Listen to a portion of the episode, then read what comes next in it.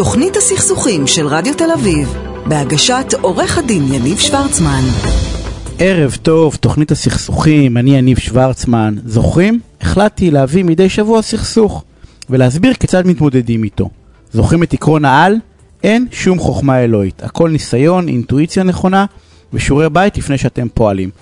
והנה שאלה שעניתי עליה בפייסבוק. חזרתי הביתה, עכשיו הבית כולו מוצף, מכך שהביוב עולה, התקשרתי לבעל הדירה, והוא אמר, הוא העלה את זה ביום שישי את השאלה, הוא אמר שרק ביום ראשון הוא ישלח מישהו מטעמו, ושהוא לא מוכן לשים שקל על איש מקצוע לפני. החוק באמת מרשה לבן אדם להיות כל כך נחמד, או שיש לי משהו לעשות? והנה יום שישי בערב, אתה חוזר הביתה, הבית שלך מוצף בביוב, והנה עד כמה התוכנית הזאת פרקטית. למה? רק לפני שבוע דיברנו על הקטנת נזק, בדיוק על זה. בעל הדירה מתנהל בטיפשות. הרי לא יעלה על הדעת שמישהו יבלה את כל הסוף שבוע שלו עם ביוב בכל הבית, זה לא הגיוני.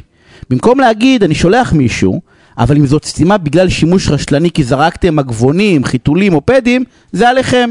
אם לא זה עליי, כי ממילא זה עליו. וככה הוא לפחות שולט באירוע, במקום להעביר הוא מעביר את האחריות לסוחר. מה הסוחר חייב לעשות? הוא חייב אבל להקטין נזק. הוא לא יכול להתעלם וביום ראשון להגיד לו, תשמע, נגרם לי נזק. הוא חייב לפעול בסדר הבא. קודם כל לתעד הכל. כל הזמן, כתוב ומצולם, שלא תהיה אי הבנה לאחר מכן, גם המצב בבית, גם השיחות או כתיבה, לא משנה, עם המזכיר, הכל מתועד. להוציא זריז את הסכם הסחירות, להפנות לסעיף הרלוונטי, כמעט בכל הסכם סחירות יש סעיף שאומר, שבתיקונים דחופים הוא חייב לטפל מיד, חייב, אז להפנות או להגיד לו סעיף 6.8, אתה חייב לעשות את זה. במידה והוא לא מוכן, לבדוק עלות של אינסטלטור במדרג או בכל דירוג אחר, שלא תהיה טענה, על חפר שהגיע, כי הוא יגיד, הבאת מישהו שאתה מכיר, ועשית איתו איזושהי קומבינה, לקחת מישהו שהוא מדורג גבוה, לפנות אליו לבעל הבית, ולהגיד לו שוב, הכל מתועד, זאת העלות, ואתם מתכוונים להזמין אותו כבר עכשיו, האם הוא רוצה לטפל בזה. אם הוא לא מוכן, להזמין את בעל המקצוע, לתעד את כל הפעולות שלו, כדי להראות לו בדיוק מה הבעיה, לשלם רק כנגד חשבונית. לא לשלם שחור, גם אם הוא אומר חסר הנחה, לשלם כנגד חשבונית, כי אחרת לא תוכלו לבוא לבעל הבית, לעבוד מסודר. כל האירוע הזה שעכשיו אמרתי, פחות מחצי שעה. כולו פחות מחצי שעה. לא הגיוני שתישארו בבית סוף שבוע עם ביוב. ביום ראשון להתחיל להתנהל מול המזכיר בצורה מסודרת, אימייל או מכתב, שמפרט את האירוע, לדרוש את התשלום. ודרך אגב, יש סיכוי לא רע שהאינסטלטור יבוא ויגיד שזה אשמתכם, וזה ממש בסדר לקחת אחריות וללמוד את השיעור. אבל אם לא תעשו כלום עד יום ראשון ויגרם לכם נזק, נגדכם, נרס לכם ריאות, התענו נגדכם ובצדק שיכולתם להקטין את הנזק. נסו, מקסימום תצליחו. והנה אנחנו מתחילים. תוכנית הסכסוכים של רדיו תל אביב, בהגשת עורך הדין יניב שוורצמן. ואני רוצה להודות לדוד מירה שנמצא על התפעול הטכני, ומי שעורכת ומפיקה את התוכנית לנבר סולומון, תודה לשניכם. ואני רוצה להגיד ערב טוב לעורכת הדין עדי חן, מומחית בדיני משפחה, ירושה, גירושין, יו"ר ועדת זכויות הילד בלשכת עורכי הדין. עדי, ערב טוב, מה נשמע? ערב טוב, יניב, מצוין. יופי, תשמעו, הולכת להיות תוכנית מהממת, אנחנו נדבר כבר על סוגיה שהיא סופר כואבת, על נישול מצבא, אנחנו נדבר על חיסונים בכפייה, אנחנו נדבר על סמוטריץ', נדבר על המון המון דברים מעניינים, ואיתך אני רוצה לדבר, תראה, אני קראתי לדעתי 3 פסקי דין שפורסמו לאחרונה, שבעצם מישהו עשה צבא, והוריש לא ליורשים, אני אקרא לזה הטבעיים, לא הוריש לילד שלו, לילדה, או לבן, או, את יודעת, או לבת או בן הזוג, אלא הוריש לאחיין, או הוריש, אני יודע, לחצי מהנכדים, מכל מיני סיבות, ואותם יורשים טבעיים, אני אקרא לזה, החליטו שהם רוצים להגיש התנגדות, בפסקי דין שאני ראיתי, דחו אותם, ההתנגדות לא התקבלה, ובואי תעשי לנו סדר, כאילו, אם נניח מאיזושהי סיבה מישהו רוצה לנשל אותי מהירושה שלו, כי אני, סליחה, ביטוי חרה של בן, ואני לא בא לטפל בהורים שלי, ואני לא עוזר להם, והם אומרים, אין בעיה, אז 4 האחים האחרים שלך יקבלו את הרכוש. אני יכול לעשות משהו? יש כאילו דרך לעשות משהו? האמת, בנסיבות האלה, בדוגמה שתיארת, לא, כי רצונו של אדם כבודו, אם ההורים מרגישים שנתת להם כילד, לא אתה, כן? יחס מנוכר, ולא קיבלת אותם בסוף חייהם, אז יש להם את הזכות לנשל מהצבא, וזה לגיטימי, ואין לי שום בעיה מוסרית עם זה, פשוט זה אפילו מסר מצוין לכיבוד הורים, אם אתה לא מקבד הורים, אז יכול להיות שלא תזכה בירושה, וזה בסדר גמור. אין מה לעשות נגד זה, אם אין עילה שתפסול את הצבא. כל עוד אדם כשיר, הוא יכול לעשות מה שהוא רוצה, כולל להעניש אותך דרך אגב. הוא יכול לא בדיוק להעניש אותך, הוא יכול להעביר אותך. במחאות כפולות. הוא יכול לא לתת לך. המבחן הוא, יש מספר עילות קלאסיות להתנגדות. יש העילה הכי הכי קלאסית, היא לבדוק את הקשירות שלו. האם אותו אדם היה כשיר מבחינה משפטית, האם הוא היה בכלל אדם חסוי, אדם שקשרותו נשללה, זאת אומרת הוא לא יכול לדאוג לעניינים שלו, הוא לא יכול לקבל החלטות על עצמו, וגם אם לא נשללה, אתה יודע מה? יש לנו הרבה מאוד בחיים סביבנו, שאנחנו פוגשים אותם על בסיס יומיומי לפעמים, והם לא קשרים מבחינה משפטית, אבל אף אחד לא הכריז עליהם כפסולי דין, ואלה אנשים שלא יודעים להבחין, הם לא יודעים מי הילדים שלהם, הם לא יודעים מה היקף הרכוש שלהם, הם לא בעניין. אבל זו דוגמה לא... בולטת, נכון? לצורך העניין, אם באמת במצב רפואי, גם אם לא מכירים ברשמית, אם נניח, כי יש לזה תיעוד, אבל השטחים הם בדרך כלל יותר אפורים, נכון? זה מאוד קל להוכיח, זה מאוד קל להוכיח. אם זה חד משמעית, אבל תודעת, אבל יש לפעמים זה על התפר. סתם, שלחתי פסק דין למשל, שחולה סופני ערך צבא שלו כחודש לפני מותו, שהוא הוריש בו בעצם את כל הרכוש לאחיין שלו. וביטל צבא, רגע, וביטל צבא שהוא עשה כאילו רק 3 חודשים קודם לכן, לא לפני שנה, או 5 שנים, לטובת ביתו, ובעצם בית משפט דחה את הפסק, את ההתנגדות הזאת. נכון, התברר לבית המשפט באותו מקרה, אני מבינה על איזה מקרה אתה מדבר, שהילדה התקשרה לאבא רק כדי לבדוק כל הזמן אם הוא בחיים, אבל היא לא הושיטה יד לעזרה, והיא לא עזרה, ולא הייתה שם, בשבילו בסוף החיים שלו, וזו הייתה הצהרת תודה לאחיין. זה בסדר, הצוואה יש בה אמירה מסוימת, היא מאפשרת לנו להכיר תודה לאנשים שאנחנו כן רוצים בעיקרם, היא מאפשרת לנו גם לשלוט מתוך הקבר, לעצב את העברה הבין-דורית. אז את אומרת, רק עם הנושא של הקשירות, אמרנו, הטיעון הכי משמעותי. זו ההתנגדות הקלאסית. הקלאסית, אבל לא, אבל אני אומר, זה צריך להיות משמעותי. זה לא... אני אומר, זה צריך להיות משמעותי, נכון? זה לא משהו של אני, כואב לי אז אני מחליט, זה לא כמו החולה... זה לא כואב לי, זה על בסיס חומר וחוות דעת רפואיות, אותו אדם לא תפס את המציאות כפי שהיא, או שלא יכול היה לקבל החלטות על עצמו, או שהוא לא הבין בטבעה של צבאה, הוא לא ידע מה היקף הרכוש שלו, אוקיי, זאת העילה הראשונה המשמעותית. זו העילה הכי קלאסית. יש עילות אחרות, עילות של מהותיות מאוד, כמו למשל השפעה בלתי הוגנת על אדם. אם יש יחסי אמון מאוד מיוחדים, כמו למשל רופא מטפל, עורך דין לקוח, פסיכולוג ומטופל, כומר או איש דת, רב עם אדם מסוים. כל אלה מקימות, כל מערכות יחסים כאלה מקימות חזקה שיש תלות ויש השפעה בלתי הוגנת. פה מאוד באמת מאוד קשה כשאדם מצווה למישהו שהוא תלוי בו, אוקיי?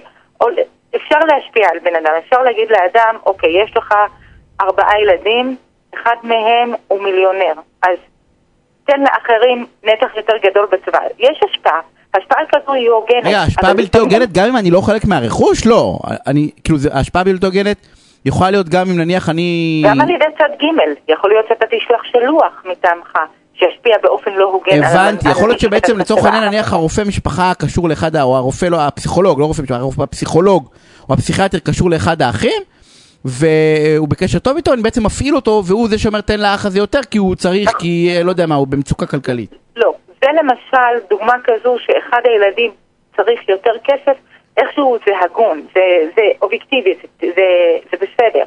זה לא משהו שהוא לא הגון. תן לכולם, אבל לאחד הוא צריך יותר, החלק שלו לא שפר, תן יותר, זה אפילו צודק בעיניי. כי החלוקה צריכה להיות שוויונית ולא שווה, לפעמים. לפעמים. אוקיי. אוקיי, תלוי, כל מקרה במסיבותיו. אבל כשהשפעה שתהיה הוגנת, זה כמו שנניח, נכדה באה לבקר את הסבא, והדודה לא מאפשרת לה להיכנס לבית, היא אומרת לו, לסבא תקשיב, איזה מין נכדה יש לך? היא אפילו לא שואלת בשלומך, ובינתיים אנחנו יכולים להוכיח שאותה נכדה כן כל הזמן ביקשה לדבר עם הסבא, כן ביקשה להגיע, כן ביקשה להיכנס אליו, אבל מישהו פעל לנתק את הקשר בינה לבין הסבא, מישהו פעל להרעיל את האווירה. עדי, מישהו קרוב זה גם מטפל או מטפלת? כן, מטפל ומטפלת גם פה, יש חזקה של השפעה בלתי הוגנת? כן. עוד שאלה שהיא מאוד מהותית, מעורבות בצבא. החבר'ה, זה מאוד מאוד מאוד חשוב. מי שרוצה לזכות בעיזבון, שיתרחק מהצבאה.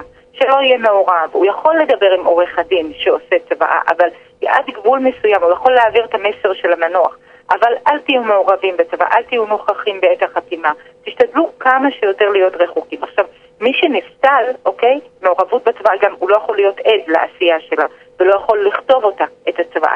מי שנפסל, לא רק הוא נפסל, אלא גם בן זוג שלו. זאת אומרת, אם עכשיו אני רוצה להשפיע על מישהו ואני מעורבת בצוואה מסוימת, אז לא רק זה שנניח שאני מחוץ לתמונה, אבל בן הזוג מופיע, אז הוא נפסל גם, אוקיי?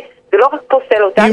אם נניח עורך דין מכין צוואה על ההורים של אשתו, צוואה כמובן לא הוגנת שמפלה לטובת אשתו, אז זה לא משנה איזה שהוא לא מקבל באופן אישי, די בכך שאשתו מקבלת וזה פוסל את הצוואה. הוא מעורך בצוואה, הוא זה שערך את הצוואה, ולכן אוטומטית אשתו נפסלת, כי אשתו היא בת זוגו, אוקיי? אוקיי.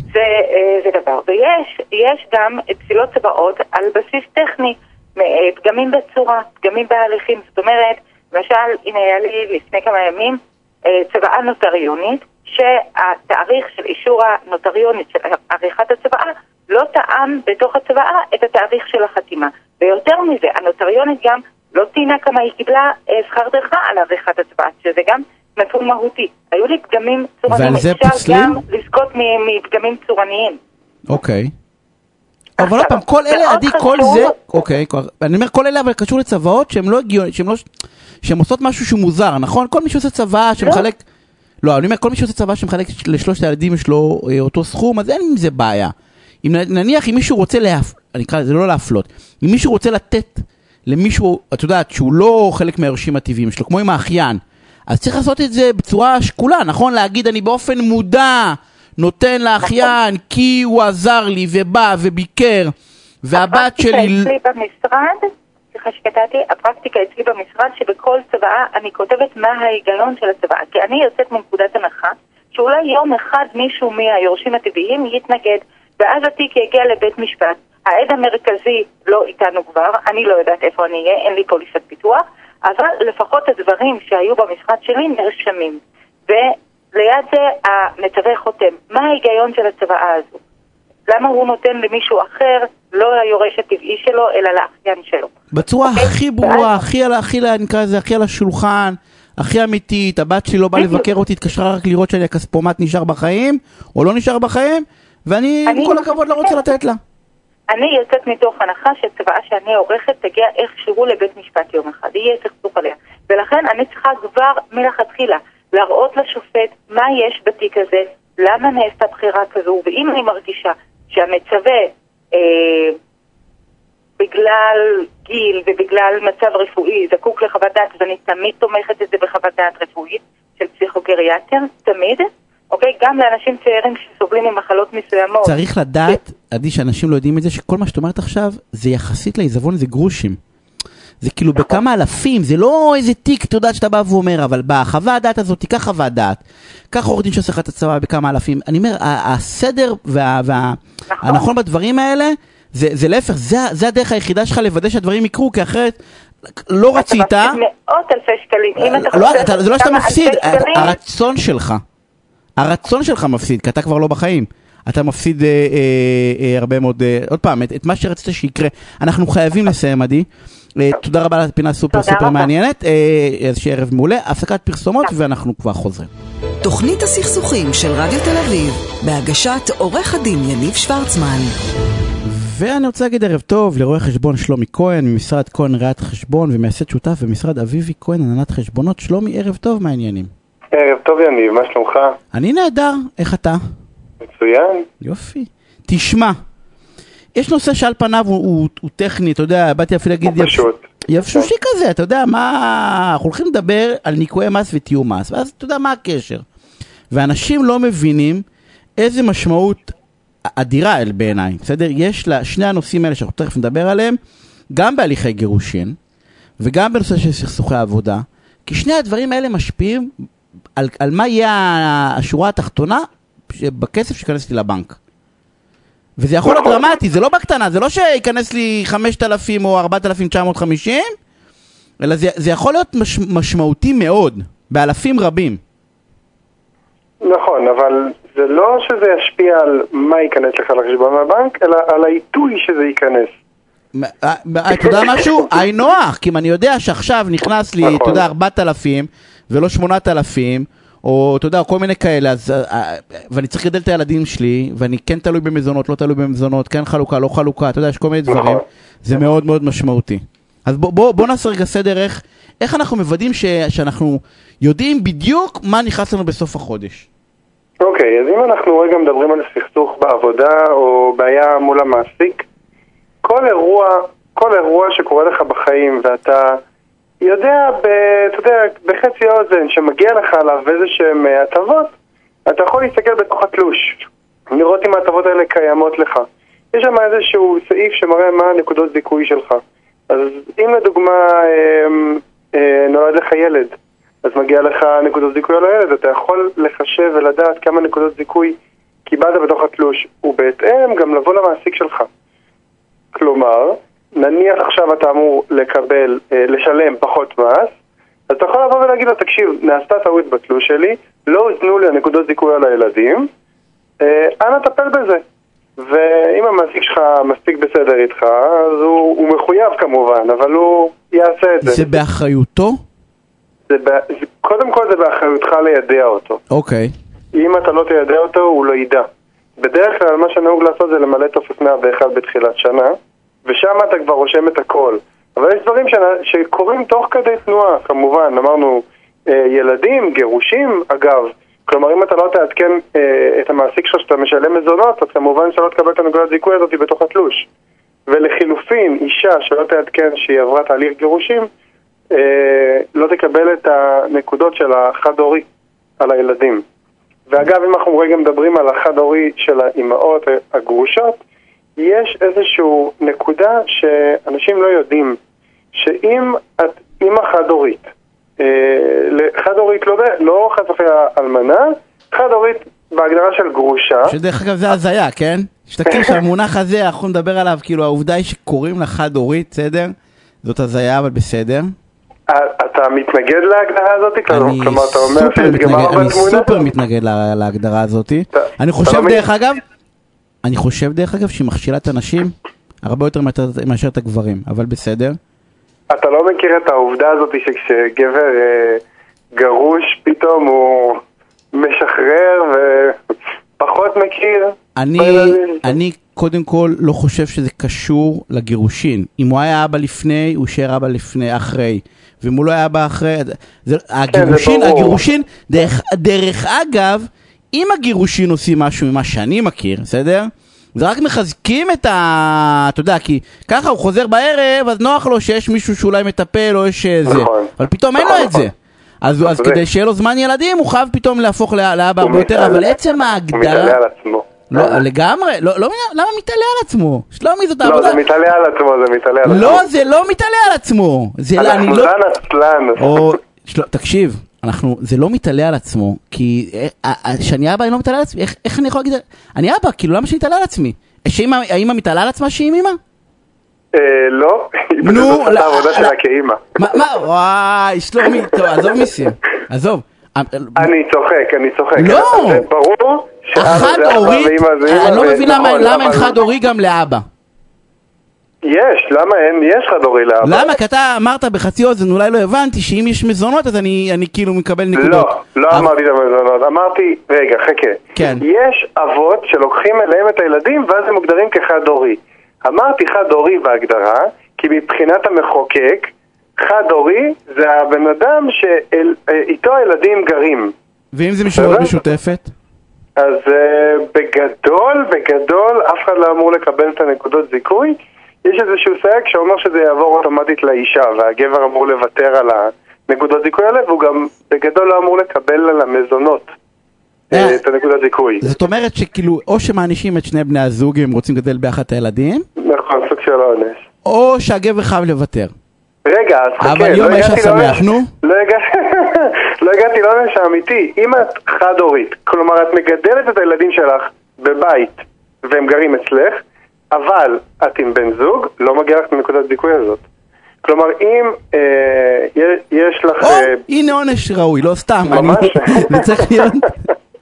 הכל זה גם הזיה, אתה יודע, העובדה היא שאתה בא ואומר, אין בעיה, אם כבר, אתה יודע, את מקבלת, אז בלי גבר. עכשיו רגע, גם בוא ניכנס... אבל אם היא גרה עם אישה, שלומי? אז יש לי מקרה כזה ממש עכשיו, וגם שם לא מגיע. באמת? נתנו כי, אתה יודע... שרשות המסים רוצה להיות ליברלית, ולהכיר בכל סוגי הזה, יודעת. פרדוקס, נכון.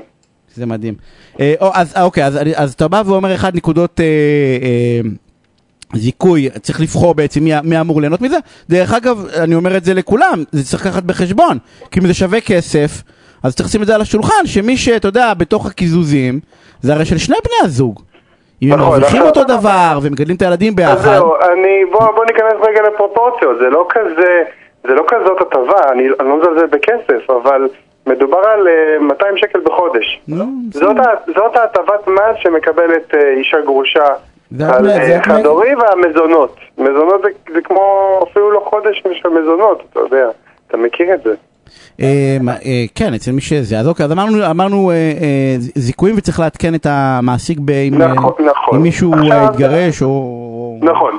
עכשיו, יש לנו נקודות זמן בחיים שאנחנו צריכים רגע לעשות קאט ולהבין שיכול להיות שיש לנו איזושהי הטבת מס שם. יש מקומות שאנשים זה ברור להם, ילדים, חד הורי, מזונות וכאלה, ויש מקומות שזה לא מוכר לאנשים. איפה לדוגמה?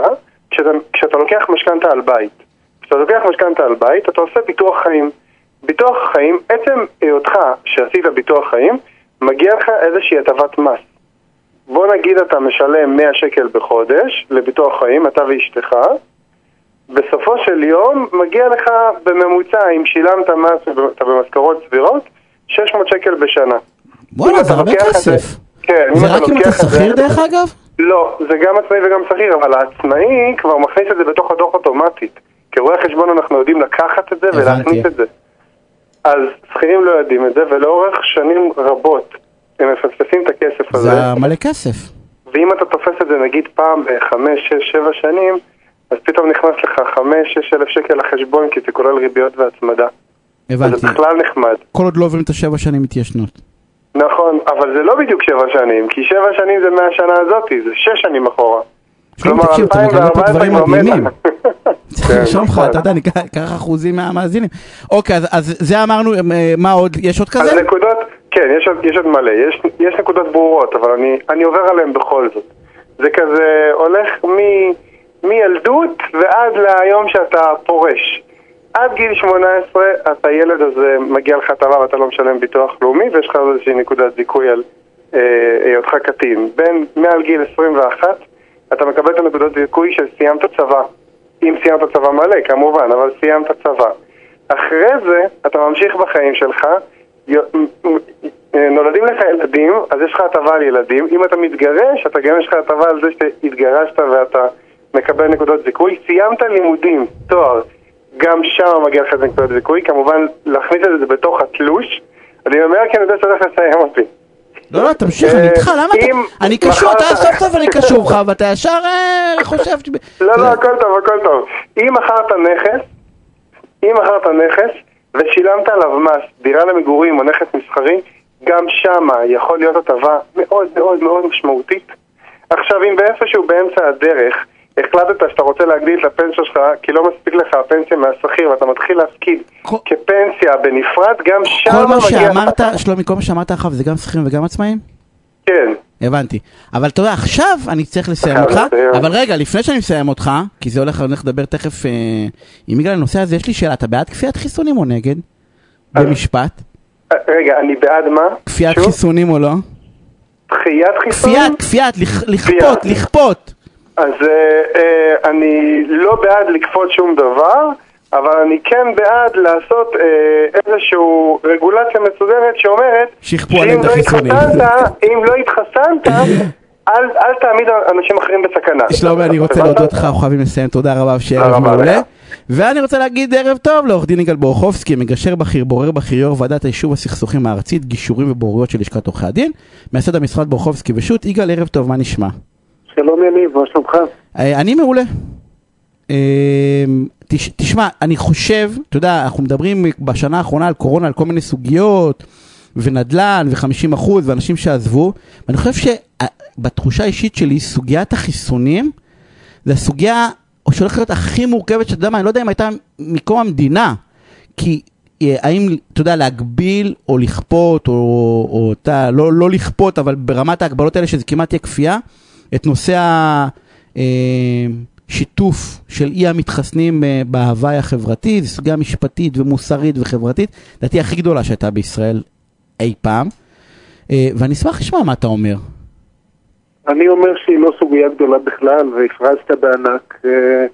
בסוף יש כאן אירוע בריאותי מהחמורים אי פעם, יש לו פתרון לשמחתנו הרבה, ולעוד יותר לשמחתנו הרבה, הפתרון הזה נגיש בישראל לכל נפש. אתה יודע שאני מקבל טלפונים מכל העולם של ישראלים שירדו מזמן ומגיעים בחזרה לארץ רק בשביל להתחסן, כי בארצות הברית שמעתי קבעו לגברת תור לאוגוסט, ולאדון אחר קבעו באנגליה תור לשתת מושכח מזה, אז מגיעים לכאן. ושמעתי את המרואיין הקודם שלך, אמר בשכל הישר שלו בדיוק גם את דעתי. אנחנו צריכים לכפות, אני לא רוצה לכפות על אף אחד שום דבר, אבל מי שמעדיף לא להתחסן, צריך לי, זה לגיטימי לגמרי לבקש ממנו, לא לסכן את כל השאר. אבל שנייה רגע, אבל אני... מה כל כך מרחיק לכת בזה? לא, לא נכון, אני אגיד לך, כי אתה יודע, בוא נגמד את זה, אבל לא נגמד את זה, כי יש עוד חיסונים, יש עוד מחלות, ועל אף אחד מהם לא קופים, אתה יכול לחתום לילד שלך, אם אתה רוצה שהוא יתחסן לה בבית, בדיוק קראתי לפני חודשיים לדעתי, שיש איזו ילדה שהיא למשפחה של סרבני בארץ, סרבני חיסונים, והילדה שלה התחסנה לה בבועות או משהו כזה, והדביקה את כל הכיתה, ובכל זאת, הנה, לא קפו בבועות, ולא קפו פוליו, ולא קפו... לא, זה סיפור הגיוני, היה לי בבועות רוח שהייתי ילד, כי אז לא היו... זה לא עניין של היגיון או לא, אבל יש פה... תקשיב. אחד מהזיכרונות הראשונים שלי בתור ילד, זה אותי מנסה לגרד בגב ולא כל כך מצליח. אבל הנה, בוחרים לא לכפות עד עכשיו על חיסונים. מה פתאום התעוררו כולם? אתה יודע, יש קבוצה גדולה מאוד... עזוב שיש הרבה מאוד חשש מהמהירות של החיסונים, ואתה יודע, כל מיני דברים אחר שלא תתבלבל. אני אומר את זה כבר עכשיו, אני בעד כל מה שאמרת וכל מה ששלומי אמר, אבל אני יכול להבין את הרציונל. ואמרת לך, בטח המשפטי, בחרו לא לכפות חיסונים בשום גיל. אתה חיסנת את הילדים שלך, אני מחסן את הילדים שלי, אתה חותם שאתה מסכים. זה לא שאתה חותם, אתה יודע, זה אפילו הדיפולט, זה לא שאתה חותם שאתה לא מסכים.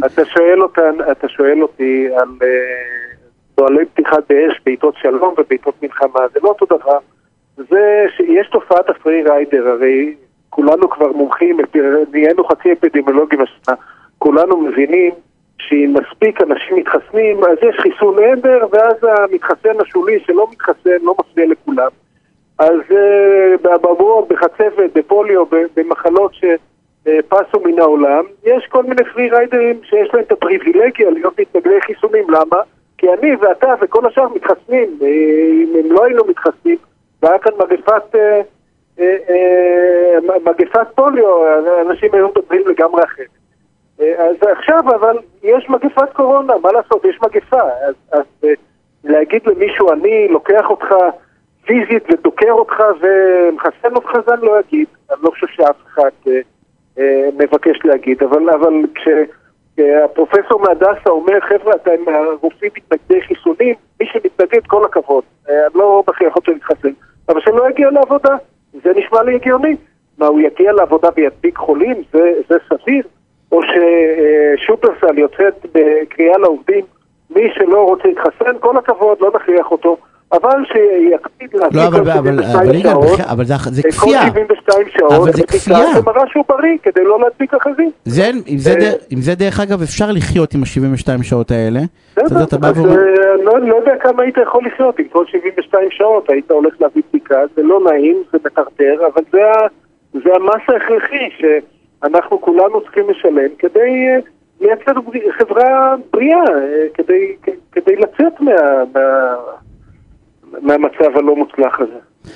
אתה באופן אישי, את העובדים במשרד שלכם, יש לכם משרד גדול, אתה הולך לא להכריח לחסן, אתה יודע, אנחנו נעשה את הטרמינולוגיה האחרת, אתה הולך להגיד להם שמותר להם לא להתחסן, אבל יהיה לזה השלכות? אני למזלי, לשמחתי, לא שעמות עם מצב הזה, כל העובדים, או כמעט כל העובדים שלי במשרד התחסנו ביושמתם, מרצונם, ואני מניח ש... כולם התחסנו בזמן הקרוב. לקוחות? אבל אם הייתי מקבל קהל ונותן ששמע, אם היה לי לקוחות שעובדי מעבדה שמסתכלים עם עצמם כל אחד בחדר, אז כל אחד יעשה מה שהוא רוצה. אבל אם יש מקום עבודה שאנשים באים במגע עם הקהל הרחב, כמו שופרסל, כמו בית חולים, אנשים כאלה לא ראו שאנחנו כחברה נוודא שהמינימום סיכון ניקח על עצמנו, זה הגיוני בגלל איזה שהן מחשבות כאלו או אחרות שניתן למגפה להמשיך ולהשתולל ולא נעשה את מה שאפשר לעשות כרגע. אתה יודע משהו, זו שאלה נהדרת, והראיה שהרבה מאוד אנשים, אני חושב שזו קבוצה קטנה וזה כנראה על פי הנתונים, כן, של כמות האנשים שמתחסנים, זו קבוצה די משמעותית וגדולה, לא מדובר על כמה, אתה יודע, על איזה קבוצת פייסבוק עקיונית, או איזה שיש באמת אנשים, כל חברי כנסת, כן? שאומרים, אנחנו לא רוצים להתחסן. אני חושב שהרוב המכריע, אני חולק עליך. והשאלה? יחסית למדינות אחרות בעולם, הרוב המכריע כאן שיתף פעולה עם החיסונים והתחסן, ומי שנשאר הוא דווקא כן קבוצה קטנה. עכשיו, גם במדינה שלמה, גם קבוצה של אחוזים בודדים, זה המון אנשים, אבל יחסית לצפוי זה קבוצה קטנה. אני רק לא בטוח שאני מבין את האלטרנטיבה. זאת אומרת, מה אתה מציע, יניב? מה אני מציע?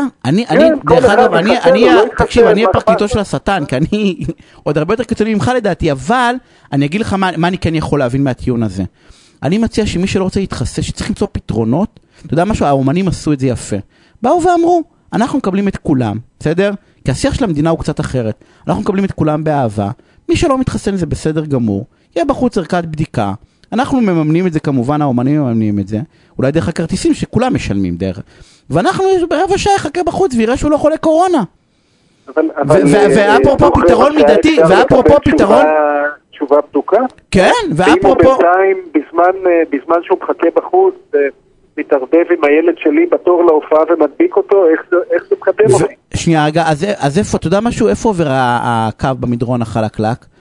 שזה רק מגפות, שזה רק, אתה יודע, אמרתי לך, אתה לא קורא את זה כפייה, אבל בפועל עצם זה שאתה מדיר, או רוצה להדיר, או יכול להדיר, הרבה מאוד אנשים מפעילות, כי הם בחרו לא להתחסן, דרך אגב, שזה משהו שעשית עד עכשיו.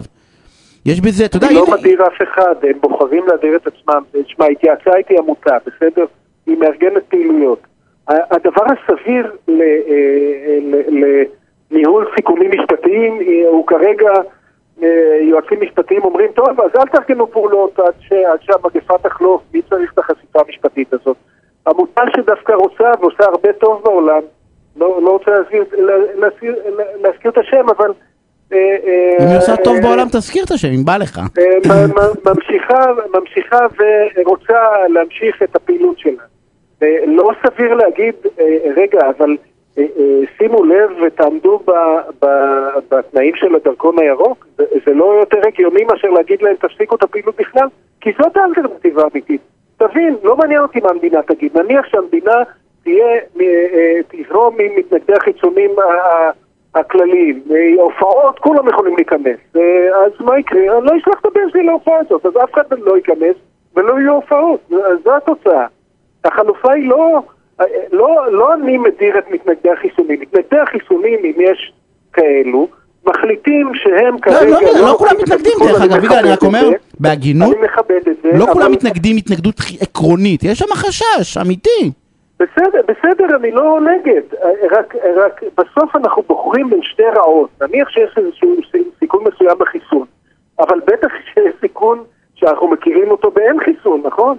אז מי שבוחר, בגלל חשש אמיתי, לא להתחסן, אני מבין אותו, אני מכבד אותו, אבל זה הגיוני לבקש שלא יסכן אחרים. מה לדעתך בית משפט יכריע? זה יגיע לבית משפט הרי, יש כבר... זאת גם תהיה התוצאה המשפטית. המשמעות, האלטרנטיבה היא לסגור את הכל. תבין, זו אלטרנטיבה. כל עוד יש אלפי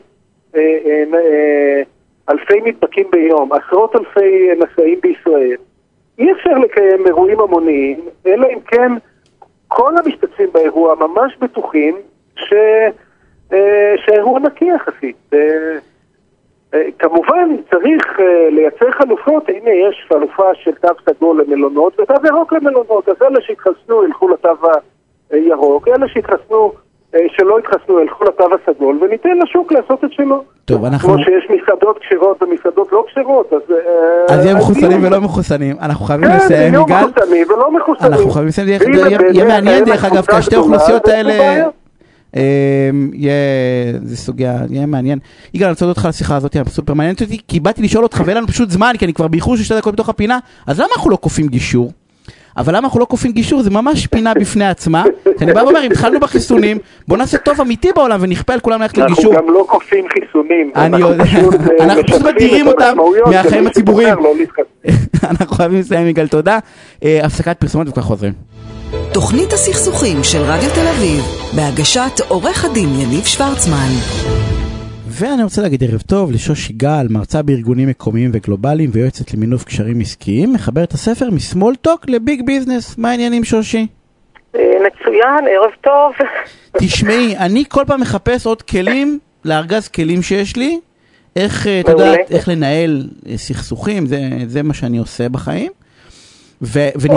ונתקלתי בנישה סופר מעניינת, דעת, כולנו יודעים מה זה סמול טוק, אבל לא הרבה מלמדים את זה, או לא הרבה חוקרים את זה, וזה נישה שהיא שלך, והייתי מאוד רוצה לקבל טיפים. בוא נתחיל באיך למנוע סכסוך. נניח אני פוגש מישהו ואני קולט שאת יודעת שדברים מתחממים, איזה כלים אני יכול מעולם הסמול טוק באופן, את יודעת, מתודי, לקבל עזרה כדי להרגיע את המצב? מעולה. אז באמת יש לנו שני רבדים. יש לנו רובד אחד שאנחנו מרגישים שאוטוטו האווירה מתחממת. מה שיכול למנוע את זה, זה הנושא של למצוא מכנה משותף. הסמולטוק מדבר על מציאת מכנים משותפים. אז ברגע שכמה שיותר מהר נקדים להגיע לנושא של גם אני, במובן הטוב שלו, אני יכולה אפילו לתת דוגמה מהשטח. סיפר לי אחד הלקוחות שלי, שהייתה עסקה ככה מאוד מאוד רצינית. הוא אמר, הרבה כסף היה מונח על השולחן, וכבר העסקה כמעט עמדה להתפוצץ. והם הגיעו לעורך דין, ככה באמת לעשות את הניסיון האחרון, לראות אם ניתן לגשר. עכשיו הוא הגיע לחדר של העורך דין, והוא ראה שם המון בקבוקי וויסקי. עכשיו הוא זכר את מה שהוא למד, וכשהעורך דין יצא להתייעצות, הוא אומר, בנישה הקודמת שלו הוא היה מתחיל לגייס כל מיני דברים ריאליסטים כאלה ואחרים, וטיעונים, ופה הוא פשוט התחיל לדבר איתו על וויסקי. אז הנושא הזה זה סוג של קומיק ריליף כזה, מן איזה התנחת כזאת, אנחנו פשוט מתבוננים, אנחנו רואים, מוצאים איזשהו משהו שכרגע זה לא היה מכנה משותף, אבל הוא הציג את זה כמכנה משותף, ועושה את העבודה בצורה בלתי רגילה. צריך להשקיע משאב, זמן ורגש ולחפש משהו שיכול לחבר בינינו, אבל משהו צריך להיות בטח קצת עמוק, כאילו לא ששנינו גברים, בסדר? זה צריך להיות כאילו משהו, תחביב משותף, או זה יכול להיות כל דבר. אני אומרת, סוד כוחם של חיבורים זה מציאת מכנים משותפים.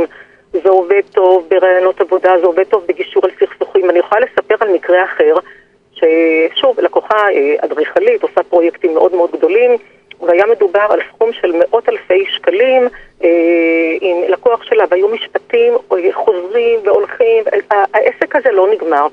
והיא באה אליי באמת לממלכת הסמולטוק, שאני מאוד מאוד מאמינה בה, ואני רואה איזה פלאים היא עושה בחיים. דרך אגב, באחת ההרצאות שהעברתי, שאלתי מה זה סמולטוק, אז מישהי אמרה שיחה על כלום, ואחד המנהלים שלה השיב שיחה על כלום שהיא בעצם הכל.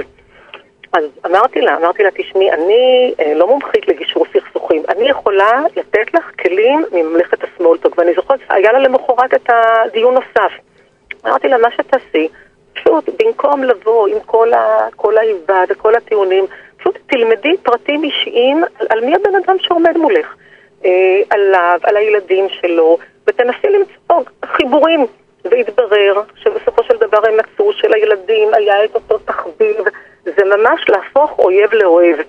ואני אומרת, יניב, עד שאנחנו לא ננסה את זה, אנחנו לא נאמין שזה עובד. אבל על זה קיבל פרופסור דניאל קלמן פרס נובל, הוא ופרופסור אמוס טברסקי, זיכרונו לברכה, פרס נובל בכלכלה, שבתוך תהליך קבלת ההחלטות, ב-90% הלב בוחר, ורק ב10% השכל מאשר. אז לב בוחר, אז זה... הלב בוחרת דרך אגב ולא מאותו מקום, אבל זאת אומרת יותר מזה, זה לא רק חפש מכנה משותף, אלא היום בעידן הרשתות החברתיות, על רוב מוחלט של האנשים יש משהו כתוב איפשהו. בדיוק.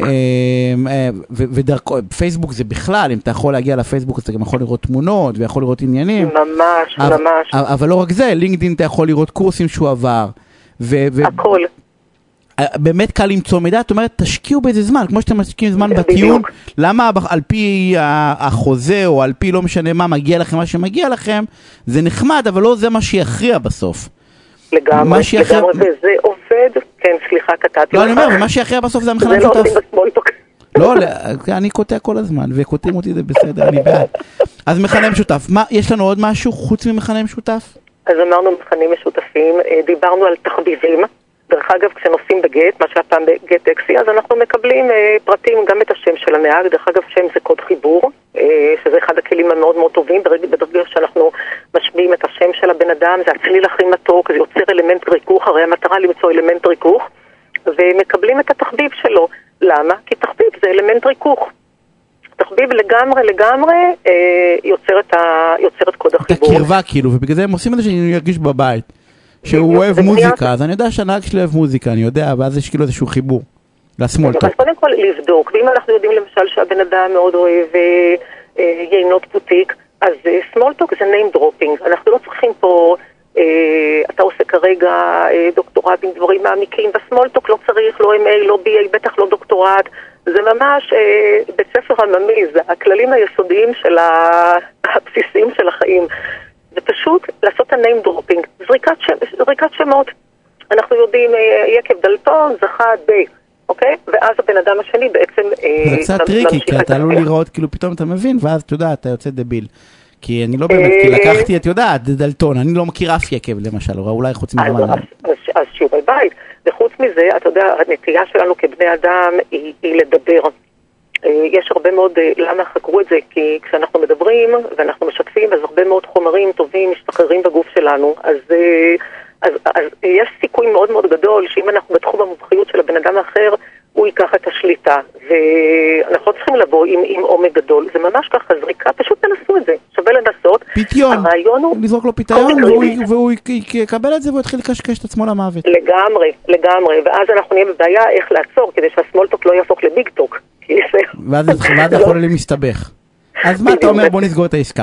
יש עוד איזשהו, אז אמרנו מחנה משותף ושיעורי בית ותחביבים, יש עוד איזשהו משהו? העיקרון של השם, אני קוראת לזה ממש בעזרת השם. שם וגם לשאול, למשל, אני רק אגיד את שם המשפחה, הגיע אליי לקוח לא מזמן, שם המשפחה שלו בליץ. עכשיו, הוא יודע שיש לו הרשת מאוד מאוד קשוחה כזאת. אז הוא יכול לקחת את הבליץ הזה, שבליץ באמת, אתה יודע, בליץ, הפצצות, כל מיני דברים, ולרכך דרך זה. הוא אומר, דרך השם שלנו, אנחנו יכולים לבוא עם סיפור, דרך אגב, אפשר ככה לזכור, כי זה סיפור בונה חיבור, אתה יודע, כל מיני משפטים כאלה קצרים שנצרבים, והוא יכול לבוא ולהגיד, אני לא כשמי, אתה יודע, אומרים שאנשים גדלים לתוך שמם, אבל במקרה הזה, ואז זה אלמנט שאוטומטית שובר את הקרח. הוא גורם לחיוך. לגמרי, לגמרי. אנחנו חייבים לסיים, יש לנו עוד חלק אחד של הסכסוכים. כן, נגמרה התוכנית, אני רוצה להודות לך על השיחה סופר. בנימה מחויכת זאת. מהממת, תודה רבה על השיחה הזאת. אנחנו צריכים לסיים את התוכנית. שבוע הבא ביום שני בשעה 8 בערב, זה בדיוק מה שאנחנו נעשה, ניפגש ונדבר על נושאים שרלוונטיים לכם. אני רוצה להודות לדוד מירן שעל התפעול הטכני, לנבר סולומון שאחר והפיקה. ואני סידס מיד אחריי, תישארו כמעניין. תתחסנו, לא תתחסנו, רק תשמרו על עצמכם, עדיין עם מסכות, מה שצריך רק כדי שתישארו בריאים.